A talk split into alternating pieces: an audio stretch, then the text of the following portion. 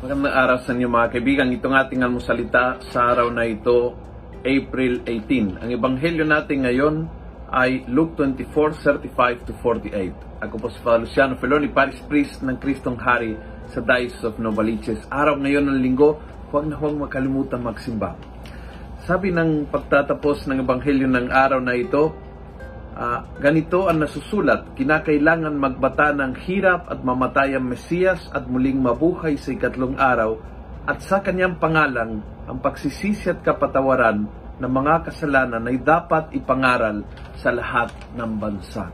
Nagustuhan ko yung part na yan dahil I, I feel na maraming beses huminto tayo sa yung hirap ay temporary, uh, yung luwalhati ay uh, walang hanggan at uh, yung hirap ay matatapos at darating po yung blessing at darating ang grasya, darating ang luwalhati. At kinat natin there yung story. Nakalimutan natin na that's the second, uh, parang step 1, step 2, but directed towards step 3. Sa kanyang pangalang, ang kaligtasan ng kapatawaran ay ipapahayag sa lahat ng tao, sa lahat ng bansa.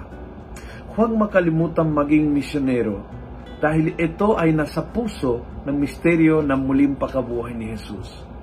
Dahil ito ay isang misteryo na aapaw is not just for me. Hindi lang may kabuluhan sa aking mga hirap na matatapos din sa aking mga pagsubok at problema na isang araw ay magiging grasya. Hindi pwede matapos doon. Sa kanyang pangalan, sa kanyang kapangyarihan, itong biyayang ito ay kailangang ikalat sa lahat. Kailangang ikwento sa lahat. At kung may panahon na kailangan na kailangan ng Ebanghelyo ni Jesus, itong panahong ito ng pandemya. Mga tao ay uh, nalulungkot na, napupuno na, uh, puno ng takot, ng pangamba, puno ng depression and anxiety. Ito ang panahon na kailangan na kailangan nating ipahayag ng buong lakas, ng buong pananalig, ng, ng buong sipag, ng buong tiyaga ang ating pananampalataya. Huwag kang huminto na maging mapalat ka, maging pagpapala ka sa iba. By your actions, by your thoughts, by, by your words, be a blessing and share the blessing of your faith. Kung nagustuhan mo ang video ito, pass it on. Punuin natin ng good news ang social media at gawin natin viral araw-araw ang salita ng Diyos. God bless.